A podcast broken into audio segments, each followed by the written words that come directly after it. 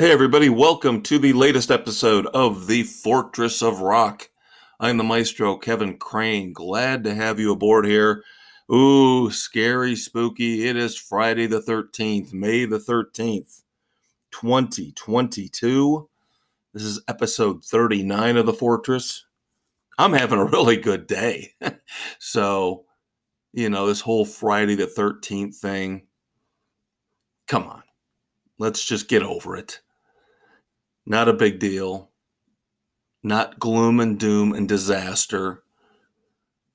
It's not a day that's going to be any worse or any better than any other one.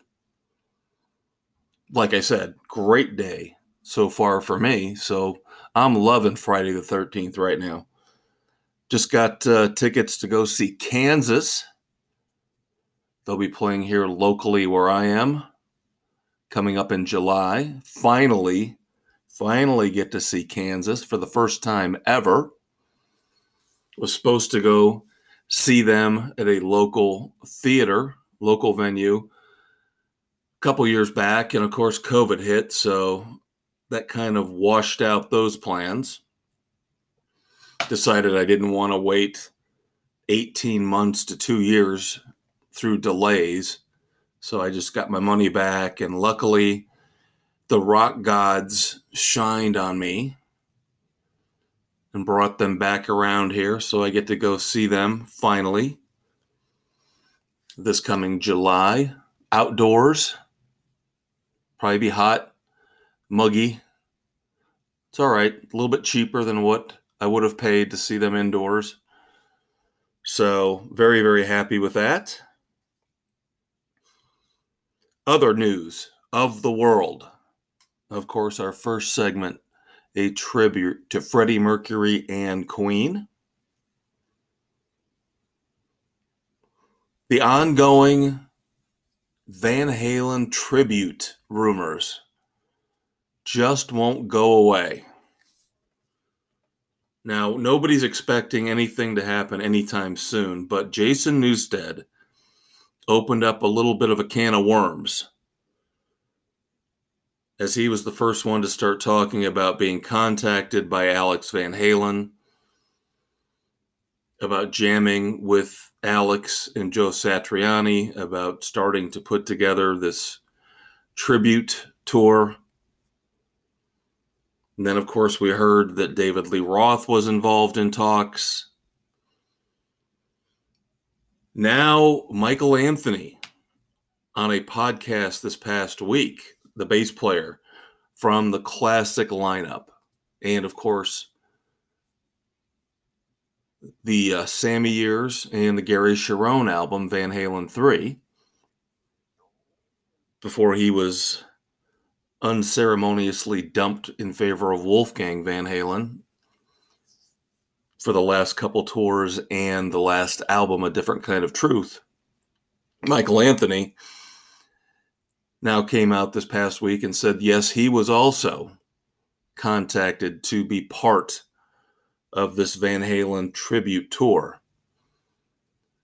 He seemed a little bit confused about how Jason Newsted got involved because it seems like Mikey's understanding was that it was going to be three quarters of the classic lineup, which would be him, David Lee Roth and Alex Van Halen along with Joe Satriani. Now, no word, of course, if Sammy Hagar would have been involved. And of course, Sammy and Mikey have been joined at the hip pretty much for the last 30 years plus, ever since they got together in Van Halen in the later 80s. There is still hope, kids. There is still hope that this will happen. And no, it, it's not Van Halen. They don't even pretend that it's going to be Van Halen. It's a tribute to Van Halen. And I've said this in the past there is no better substitute out there. No one is a substitute. Let's get that straight first and foremost. But Joe Satriani would probably be choice number one to fill in along with the rest of the classic Van Halen lineup.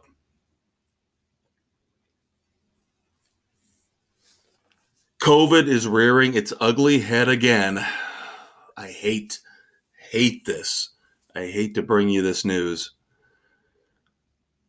But the final four dates of Journey's current Freedom Tour, now they're going back out on the road later this year, but the final four dates of the early leg of the Freedom Tour, where they had Toto opening for them,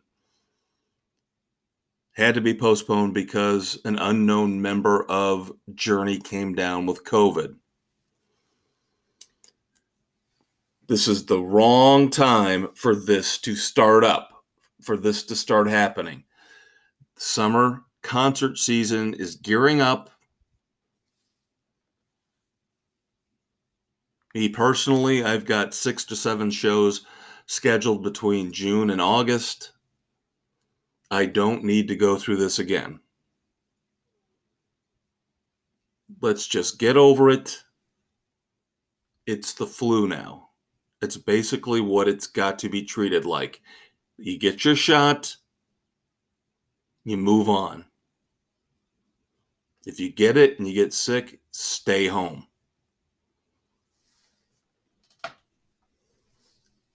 Problem is, people don't listen. And of course, if the bands or their touring entourages, whether it be staff, roadies come down with it, that's going to cause problems for the entire band and everybody they bring along with them on a tour. Hopefully, this journey situation is a little blip on the radar and doesn't become yet another COVID fiasco so we have to go through yet another year of cancellations and postponements. I don't know if the touring industry can survive another year without being able to have a full slate of shows, especially the outdoor venues who depend on these summer shows.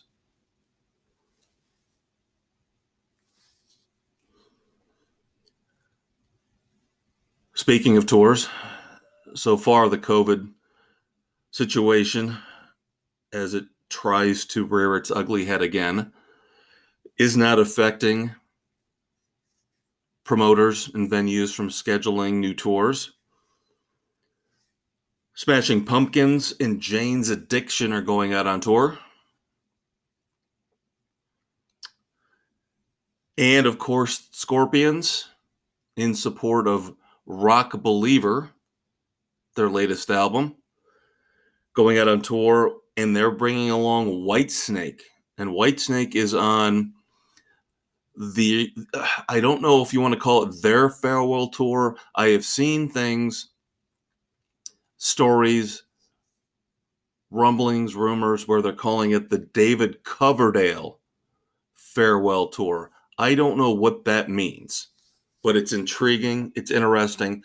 Does that mean that Coverdale would sign off on somebody else taking over lead vocals on his baby, Whitesnake? Could you see Sebastian Bach singing with Reb Beach, Joel Hoekstra? Oh, that would be phenomenal. Now, that would be my pick.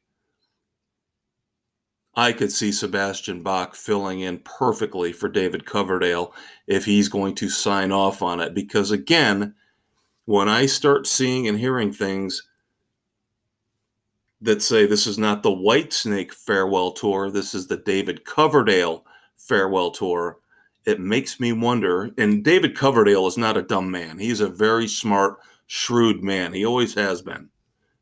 He might not be the most creative out there in the rock world but he is definitely, definitely one of the smarter ones in terms of how to run his business. I could see this. I could see this definitely happening two or three years down the road. a reformed Whitesnake with him being the mentor, him putting together the musicians, the singer that he wants to carry on the Whitesnake legacy.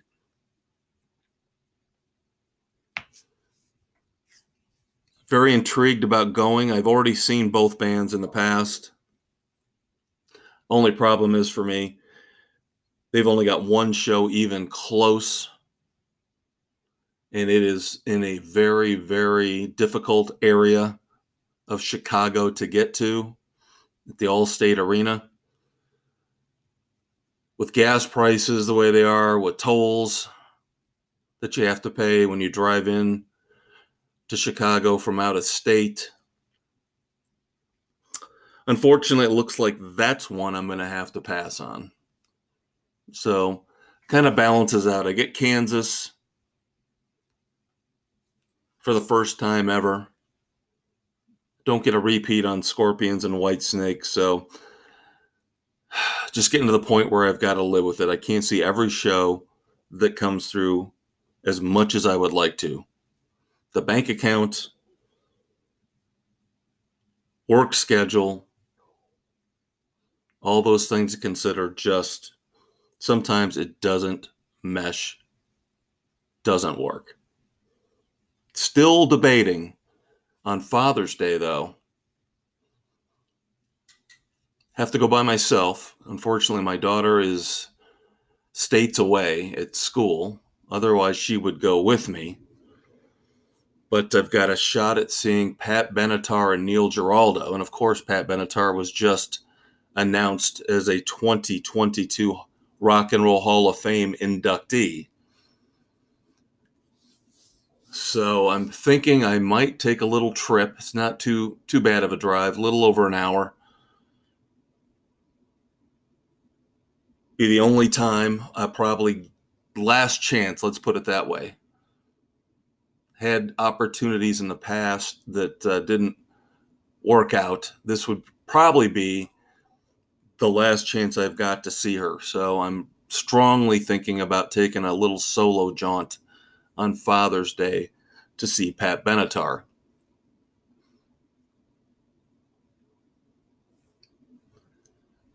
Finally, here on News of the World, I will admit I am not perfect when it comes to rock and roll. I'm not talking about opinions. Everybody, you're going to like what you like. I'm going to like what I like. That's the greatness of rock and roll. We don't have to agree on a particular album. If there are people out there, you, me, who don't like a Beatles album or a Zeppelin album, I don't think it should become the Salem witch trials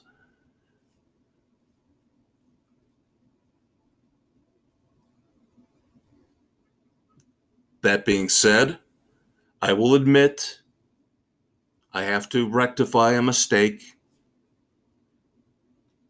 I have never seen the movie This is Spinal Tap. News came out this week Rob Reiner and the three actors who are left from the original Spinal Tap lineup are going to put together Spinal Tap 2. It's going to be out in 2024. It'll be roughly the 40 year anniversary of when the first movie came out.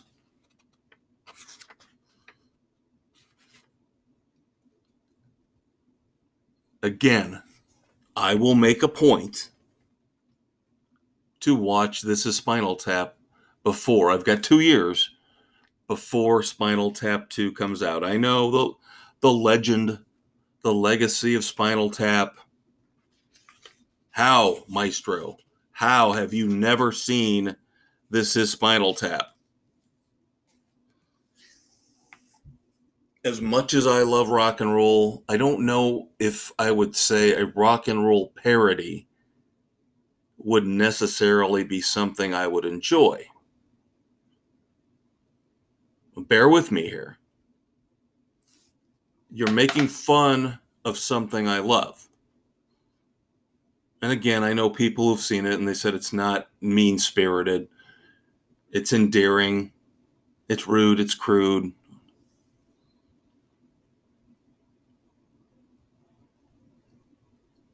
I just, I've seen rock and roll comedies in the past. Obviously, I love Tenacious D. Love Tenacious D. Loved The Pick of Destiny.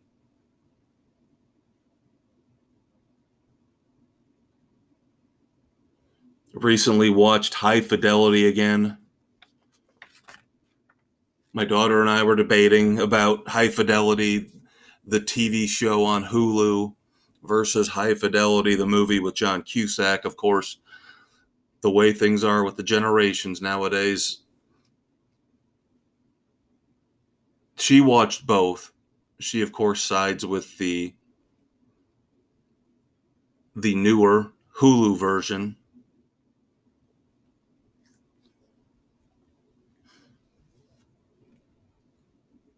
With Zoe Kravitz. I can't, I don't have Hulu right now. I'm not going to get Hulu just for that. Hulu's not a big priority to me right now in terms of streaming. So, but because we got in that discussion, I did watch High Fidelity again, another, again, rock and roll based movie, comedy, not parody. Tenacious D, you could say, is a little bit more of a parody.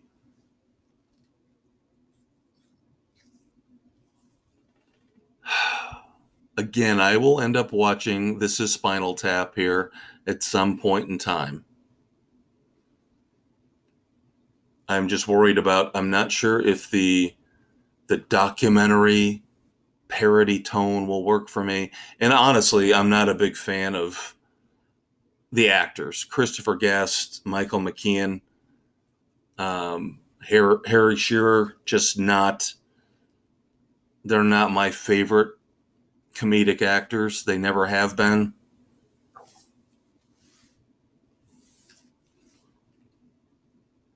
I like I like Jack Black and Kyle Gass better. Sorry, I do. But I will never know my true feelings on this, right? Until I watch it. So I promise to you out there in podcast land, followers of the fortress, that I will watch This Is Spinal Tap at some point, hopefully this summer. So there you go, kids. News of the world done, wrapped up for right now. Segment two coming up, of course, is breakdown. Album reviews, song reviews. Going to travel back in time, a little over 20 years ago. Bend, not break, a cardinal rule on the Fortress of Rock. I usually do not like to review live albums or retrospectives, box sets, that type of thing. But I, I'm breaking, again, bending, possibly to the point of breaking one of my rules because it involves one of my favorite bands. So you're going to have to deal with it. So stay tuned for segment two. You'll find out what album I'm talking about in just a sec.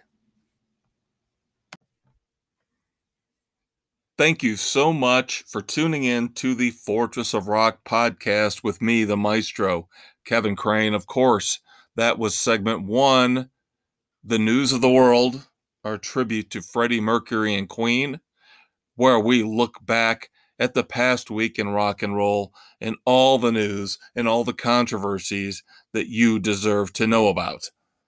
Next up is the heart of the show, the meat and potatoes breakdown, where we are going to review all the new songs, all the new albums, all the new concert tours, the shows that I've seen personally. Stay tuned for that. Of course, we're now available on Spotify, Anchor, Apple, Stitcher, Castbox, Google, Pocket Cast, and Radio Public, wherever you listen to your favorite podcast. Hang out, kids. We'll be right back. Hey, everybody, welcome back to the Fortress of Rock. I am the maestro, Kevin Crane. Episode 39, May the 13th, 2022. Yes, Friday the 13th. But it's all good. Been a good day for the maestro, so nobody here is complaining. This is the time where we review new albums, new songs from upcoming albums the stuff you need to know about. Because new music, good new music in the rock realm is so precious, so few and far between when it comes to releases that I got to stay on top of this for everybody out there, let you know what is out there that you should listen to and what you should not waste your time on. Now, you're going to have to indulge me here well, it's my podcast, so I'll indulge. But one of my favorite bands of all time, who I consider one, if not the most underrated rock band of all time, is The Knack. They are so much more than just My Sharona. And I'm happy, don't get me wrong, that you still hear My Sharona played all over the radio across the country because people have finally come to understand how awesome that song is. It is an all time great. It is an all time classic, one of the greatest rock songs ever. Long version. Long version, not radio edit version. You have got to hear Berton Averre's full guitar solo on My Sharona to fully appreciate the magnitude of the greatness of my Sharona. But that being said, they dug back into the archives. Smile Records just released The Knack live at the House of Blues in Hollywood, September the 25th, 2001. 18 song set, technically, and we'll get into this, it's probably 20 a couple uncredited songs that the Knack snuck in there. Three fourths of the original lineup still intact at this point. Of course, we know Doug Fieger, lead singer, has passed away. It's been a while. So the Knack is no more.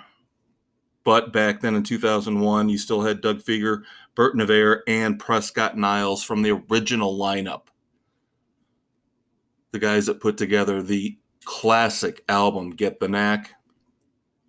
Dave Henderson is credited for drums on this live album.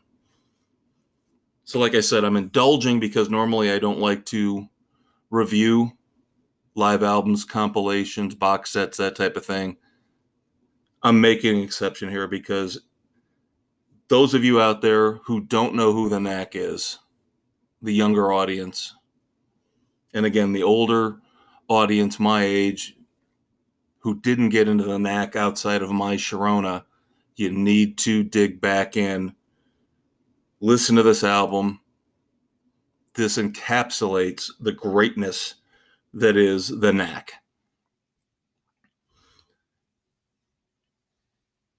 Now, this one's going to be kind of tricky to go through track by track. Um, and I am biased. I'll admit it. I'm completely and totally biased. Eight of the 18 songs on this album are off Get the Knack. They played eight of the 12 tracks off Get the Knack in this show. They did a fantastic job with the set list. But here's the thing they were promoting a new album at the time, Normal as the Next Guy. So they did play a couple more songs off of that than I would have liked. But outside of that, the set list is pretty hard to argue with couple fantastic covers of the highlights, for me at least, of this live album. So we start off, first song of the show is Pop is Dead, which is a great, great song off of Zoom.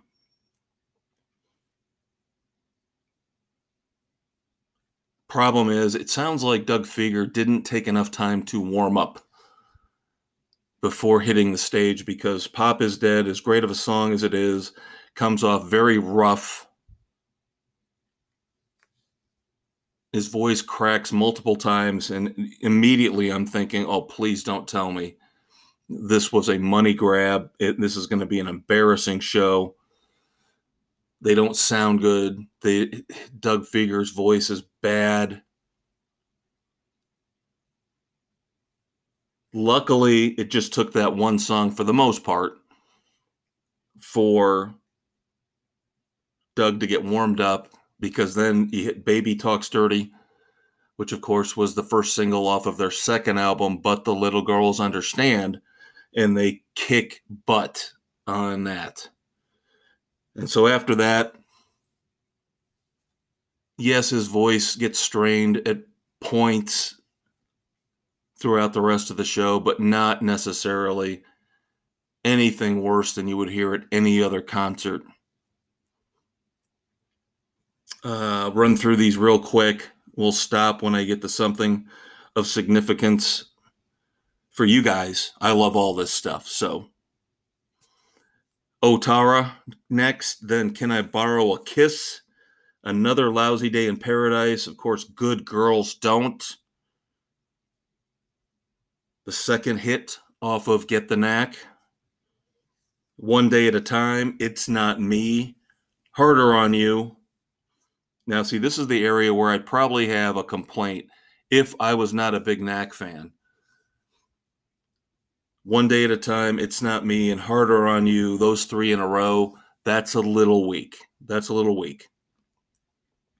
Then we get to track 10, and everything just the roof gets blown off for the most part for the rest of the album. We get Siamese Twins, The Monkey and Me, which is one of the greatest tracks off of Get the Knack. And then they slip in at the end, Hold On Tight and Don't Let Go, not credited on the album. One of the songs off of But the Little Girls Understand. So you kind of get a two for one here. And then basically the last week song, quote unquote, that you get is track 11, Seven Days of Heaven. And then after that, the album just again literally takes off. Highlight of the album, track 12, is their version of Tequila and Break On Through to the Other Side. Nine plus minutes of musical glory, rock and roll ecstasy.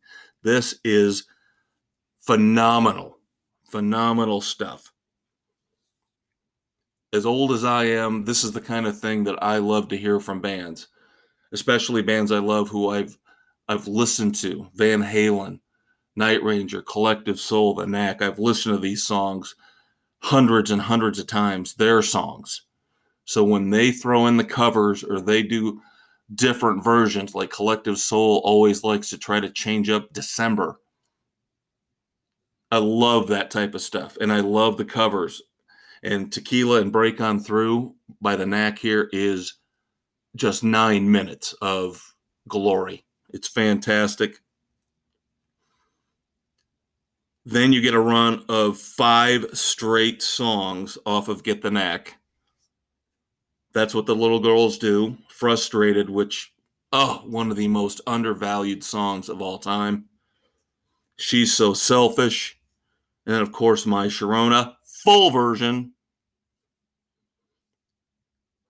And then they loop back to Let Me Out. Then they close out the show with a cover, a great cover of Last Train to Clarksville from the Monkees, another one of my favorite bands. So I'm kind of getting a two for there as well. And then they fade into, well, they don't really fade into it. They kind of jump right into having a rave up again off of But the Little Girls Understand.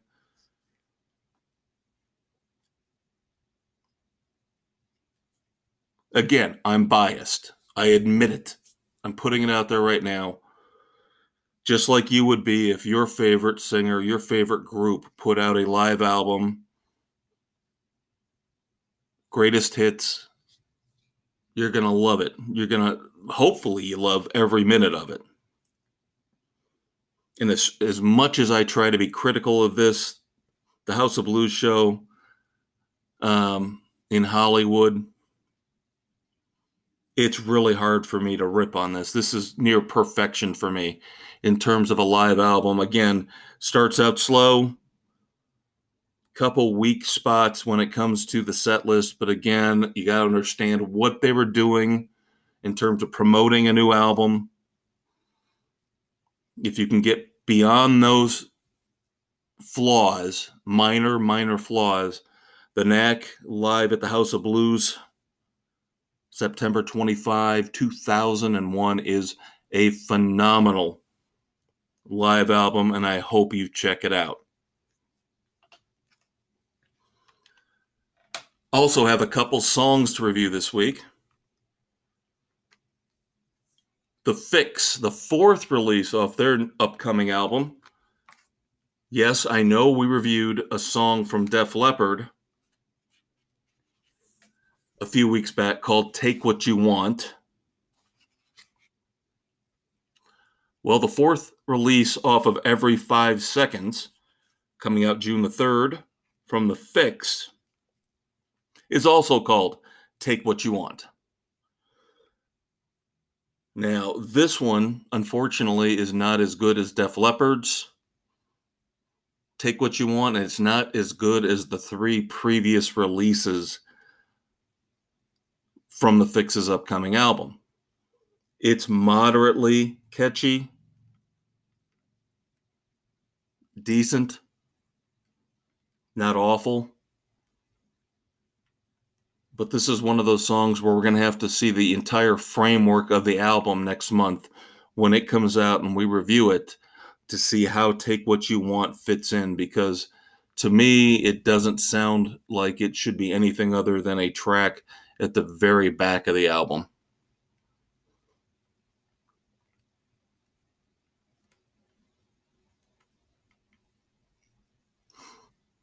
So four songs in, uh, you know, I got to give them something of a mulligan. The first three were interesting, rock solid, really good. This one is just kind of ho hum, mediocre. Then finally, here on Breakdown, of course, a tribute to Tom Petty. The first release off of Wilco's upcoming double album, Cruel Country, is falling apart right now. And Wilco, I know some of you out there might be going, "Why are you reviewing Wilco? That's not rock and roll. What are you what are you doing here?" Well, as, Uh, I don't expand the definition of rock and roll as much as the Rock and Roll Hall of Fame does, but I do tend to include some different things.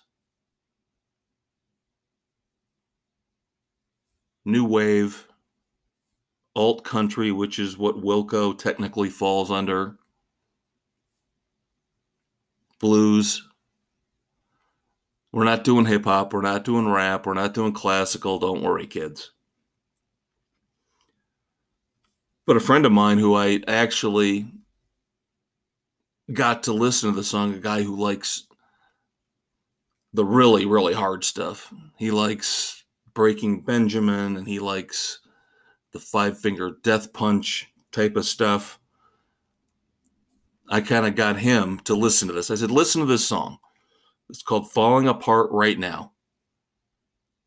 And we've talked in the past about how much I, I love Yankee Hotel Foxtrot. But Wilco is one of those bands, it's an acquired taste. You either get them or you don't. Like an REM, like the Rainmakers. Um, you know, they're not for everybody and I fully admit that. And Wilco can go all over the map with their musical stylings.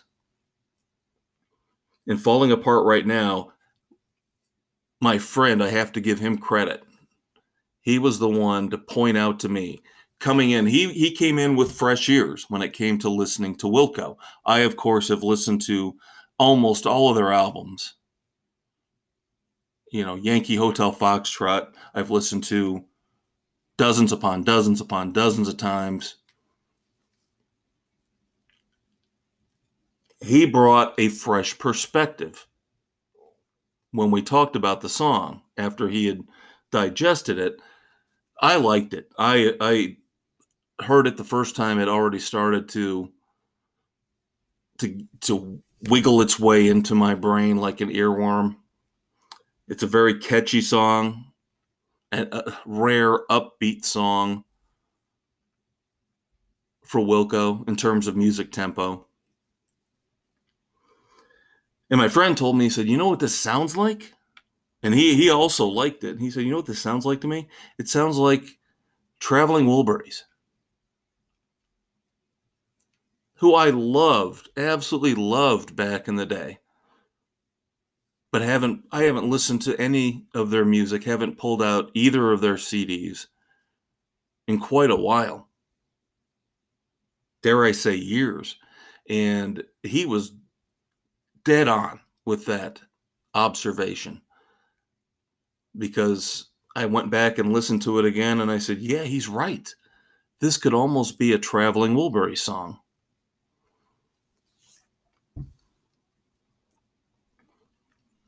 But now, I don't know if I'm going to expose him to any more Wilco music because I know this is probably just sheer luck that I found one song that he would he would like again being a metalhead. Um, knowing Wilco's past and their musical tendencies, this might be this might be a one and done for my bud with uh, Wilco, but I'm glad he liked it. I like it. Try something new. Listen to Wilco. Listen to Falling Apart right now.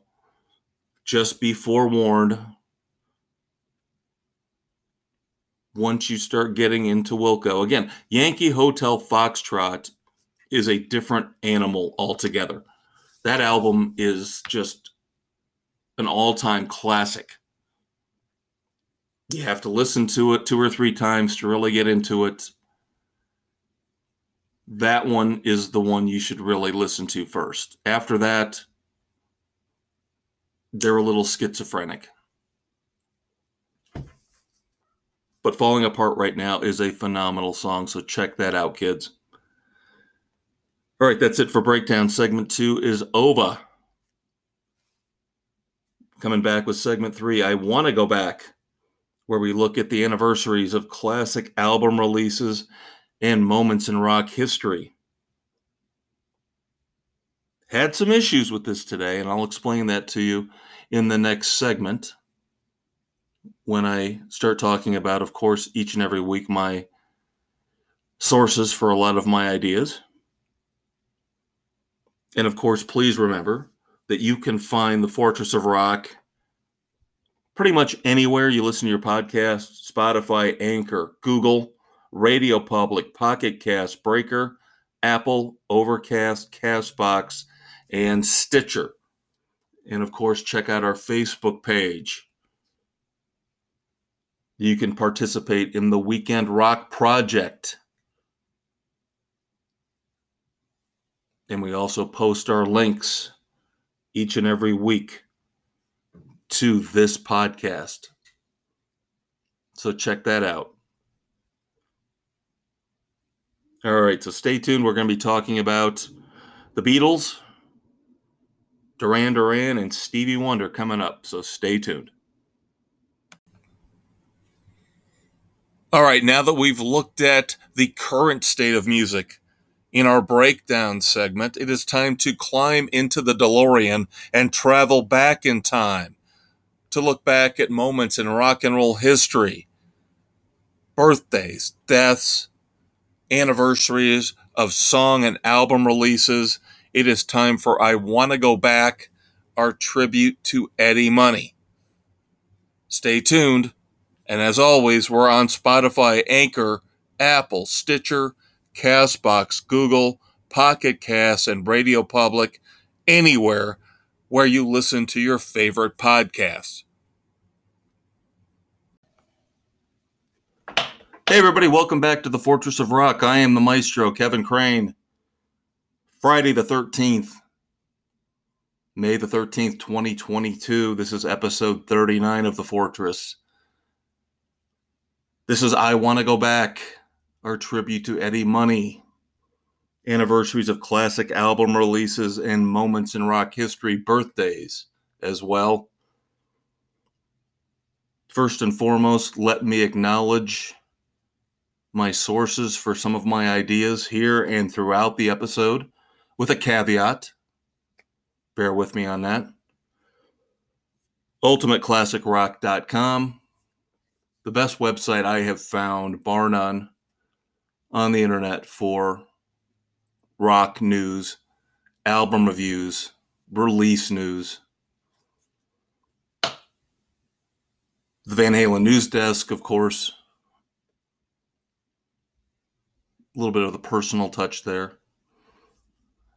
Then, of course, normally I would say thisdayinmusic.com has been a valuable source for information for me over the past six months or so, but had a lot of trouble this week accessing information on thisdayinmusic.com. So I had to bail on them this week, try to find some other sources for some birthdays and anniversaries in rock history.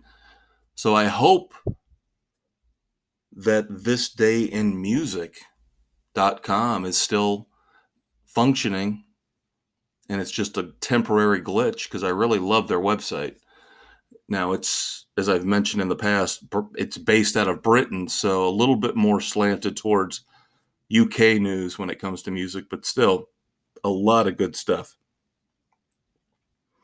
All right, let's start off with birthdays this week. Of course, Stevie Wonder turned 72 years old today, born on May the 13th, 1950. Love Stevie Wonder. Um, great story I have for you. When I was first getting into pop and rock, when I was about 10, 11 years old, back in the mid 70s, I remember listening to American Top 40 with Casey Kasem on Sunday mornings.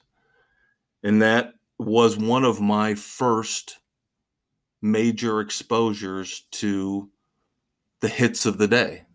It was that, and it was the K-tel records, the compilations that they would put out back then. Similar to what they do now with what now that's what I call music. Definitely different types of music involved comparing the 70s to now.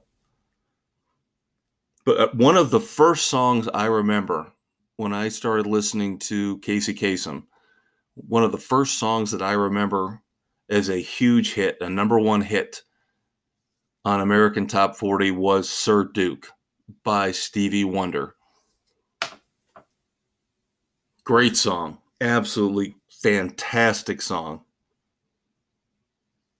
And Stevie Wonder, he's had some phenomenal moments like Superstition. He's had some down moments, sorry, in my opinion, all you ballad lovers out there with pap like I just called to say I love you. But there's no denying the greatness of Stevie Wonder. And I saw he was turning 72 and it almost seemed surreal because he seems like he's been around forever. Because you got to remember, he started off at such an early age with fingertips. That 72 years seems young for him. And I hope he's around for another 20 plus years so we can celebrate his birthday each and every year here on the Fortress. Now, I'm not going to spend a lot of time on my other rock and roll birthday of the week. even though he's one of the greatest vocalists we have got right now. Because we spent a lot of time talking last week about Hootie and the Blowfish. Mark Bryan, their guitarist, last week turned 55. But the man, the myth, the legend from Hootie and the Blowfish, now out on his own, is a very successful solo country artist, is Darius Rucker. Darius, born May the 13th, 1966, turns 56 years old today as we tape The Fortress. And again, I talked a lot about Hootie in the last episode, so I won't go into a lot of detail here. But again, I will emphasize the fact that I think Darius Rucker has got one of the greatest voices of the last 30 years. To me, he's right up there with the greats Chris Cornell. It's just really tough for me to not praise Darius Rucker for everything he's done. I'm not a big country fan. You guys know that. Love Hootie, though. That voice is unbelievable. So happy birthday to Darius Rucker.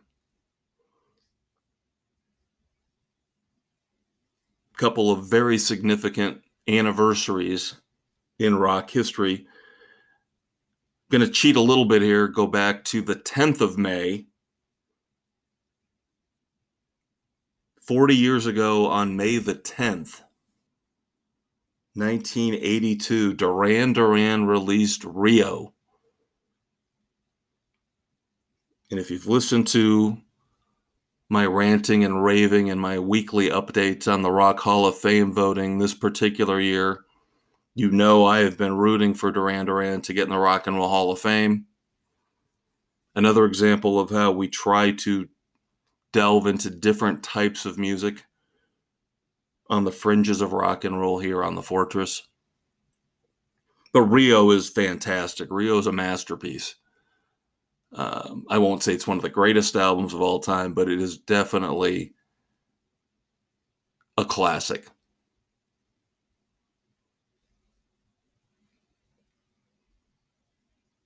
Duran Duran deserves their spot in the Rock and Roll Hall of Fame, and they owe it pretty much in large part to this album, along with Seven and the Ragged Tiger.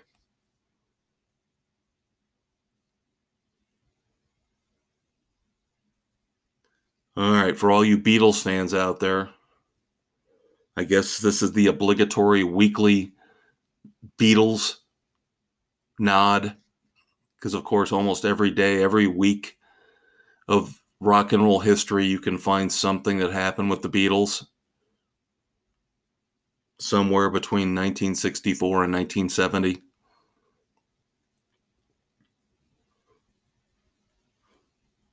may the 13th 1970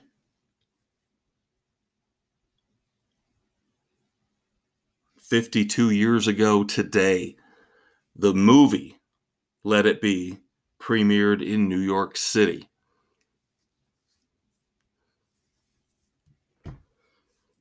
And of course, I don't know if I've really gotten into the weeds with it, but I have tried to watch the Disney Plus Peter Jackson Beatles nine hour documentary.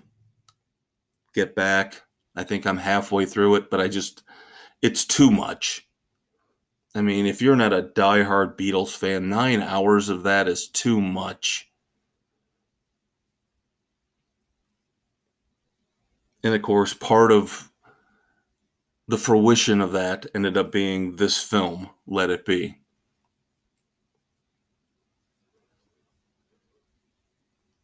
Now, I want to go on a tangent here as we wrap up the third segment sticking with the Beatles,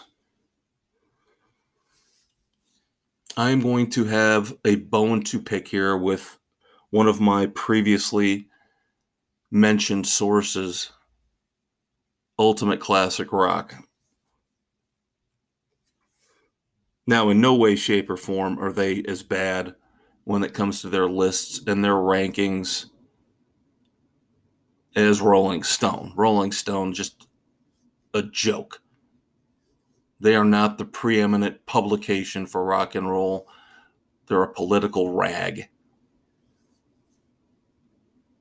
They're a bunch of sycophants who take after Jan Wenner, the biggest sycophant of all time.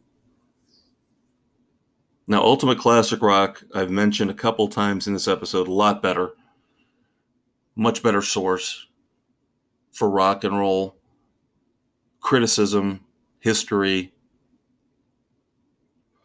But they recently put out their list of the greatest rock and roll singers of all time. Mm. And I have issues with you people. To quote the great and glorious Frank Costanza. Yes, it's time for the airing of grievances, even though it's not Christmas.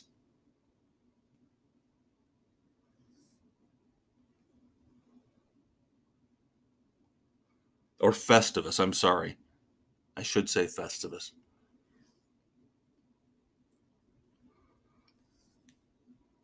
Are you really going to tell me that three of the four Beatles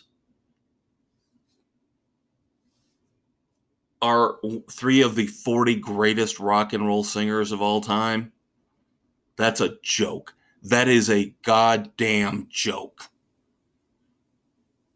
And I love George Harrison. He is not one of the 40 greatest rock and roll singers of all time. And I know they were taking into account stage presence, not just sheer vocal power. George Harrison shouldn't be anywhere near the top 40.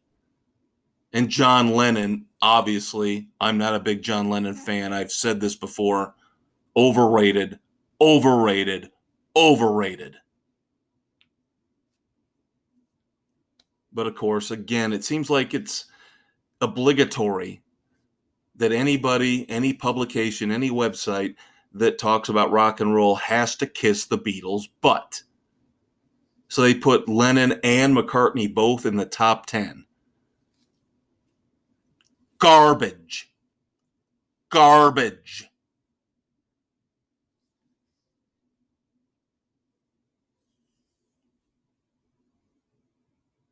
There are a couple other issues I have with the list but there are some really good things on the list too. So, again, better than anything you'd get out of Rolling Stone. Sammy Hagar came in, I believe, at number 29. David Lee Roth did not make the list, which I'm fine with, but then don't tell me you're considering stage presence and showmanship because if you're considering those factors, he should be in. Vocals, no. Pure vocal stylings, pure vocal power, no. Absolutely not. I agree completely. I have never been one of those people to be foolish enough, as much as I love the original Van Halen, to say that David Lee Roth was a great singer, quote unquote. So I was fine with Roth off the list. Great for Sammy at 29. That was a great pick there. Chris Cornell in the top 10. That tells me right there Ultimate Classic Rock does have some smart people on their staff. Ann Wilson, top 10. Again, her vocals, her voice in heart, especially early on, unbelievable. Pat Benatar barely made the list at number 40. Would have liked to seen her a little higher. And again, not just with the Beatles, but it seems like if you're going to be a rock critic, you've got to kiss certain people's butt. How does Bob Dylan make the top 40 greatest rock singers of all time list? How does Bob Dylan make that list? And it wasn't he was somewhere in around 20 How does he make it that high up, let alone in the top 40, period? Again, the world of rock criticism is full of fanboys and sycophants.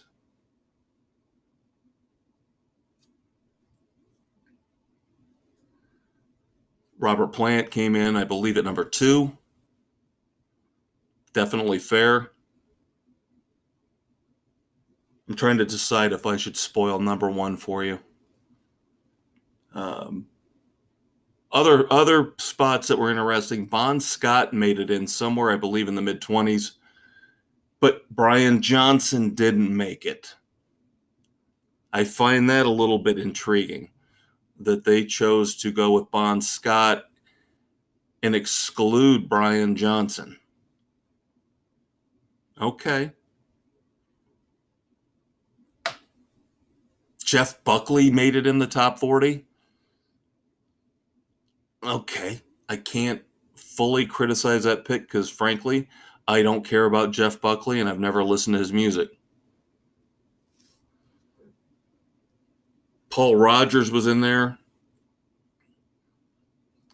I'm not the biggest Paul Rodgers fan.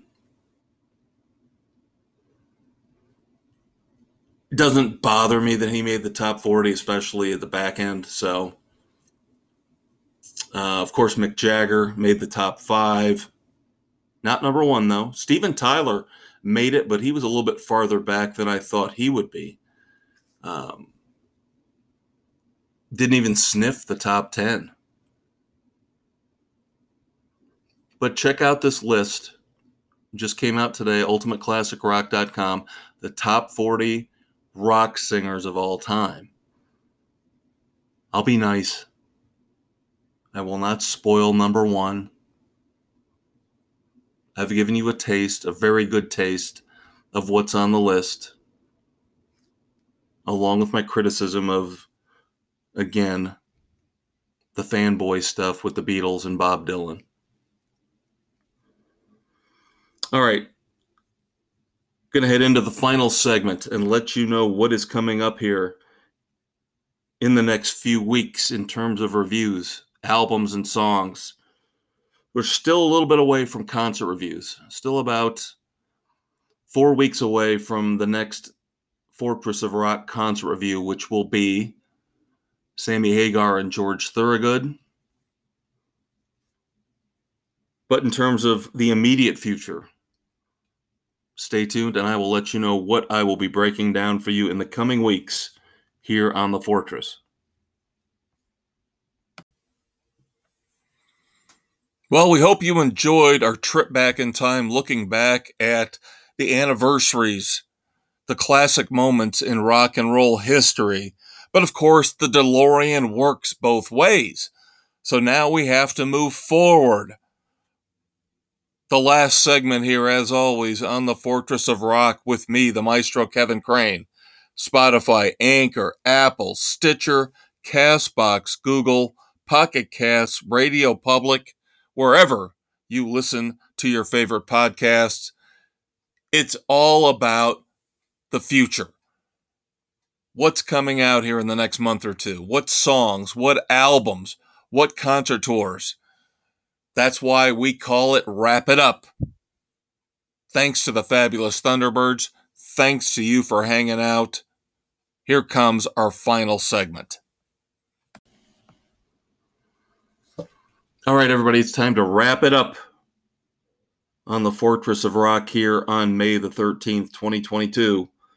Of course, wrap it up referencing the fabulous Thunderbirds albums we are going to have for you in terms of reviews in the next two to three weeks. An eclectic mix, shall we say. I've referenced a couple of these. Still, at some point, looking into reviewing the Black Crowes EP of cover tunes from 1972.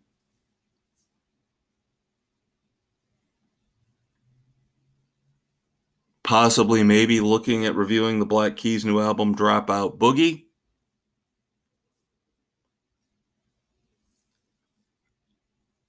Probably will review Skills, this supergroup that Frontiers Records put together, featuring Brad Gillis of Night Ranger and Billy Sheehan of Mr. Big. The album is called Different Worlds. Came out today as we tape The Fortress.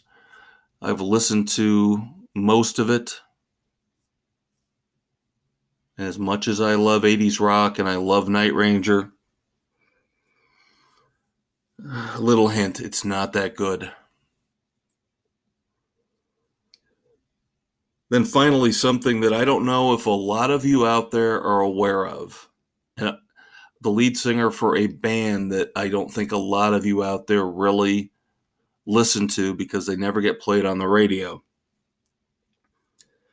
Craig Finn has got a solo album coming out here next week called A Legacy of Rentals. Craig Finn is the lead singer of the underrated band The Hold Steady. I'm a big fan of both Craig Finn's solo work and The Hold Steady. Not saying they're my favorites, but in a world where you're trying to find something different in terms of music, something a little bit off the beaten path, the Hold Steady and Craig Finn fit the bill. A little bit of Springsteen in there, you can hear that. A little bit of Counting Crows, you can hear it. So I will be reviewing his new album, A Legacy of Rentals, here within the next two to three weeks.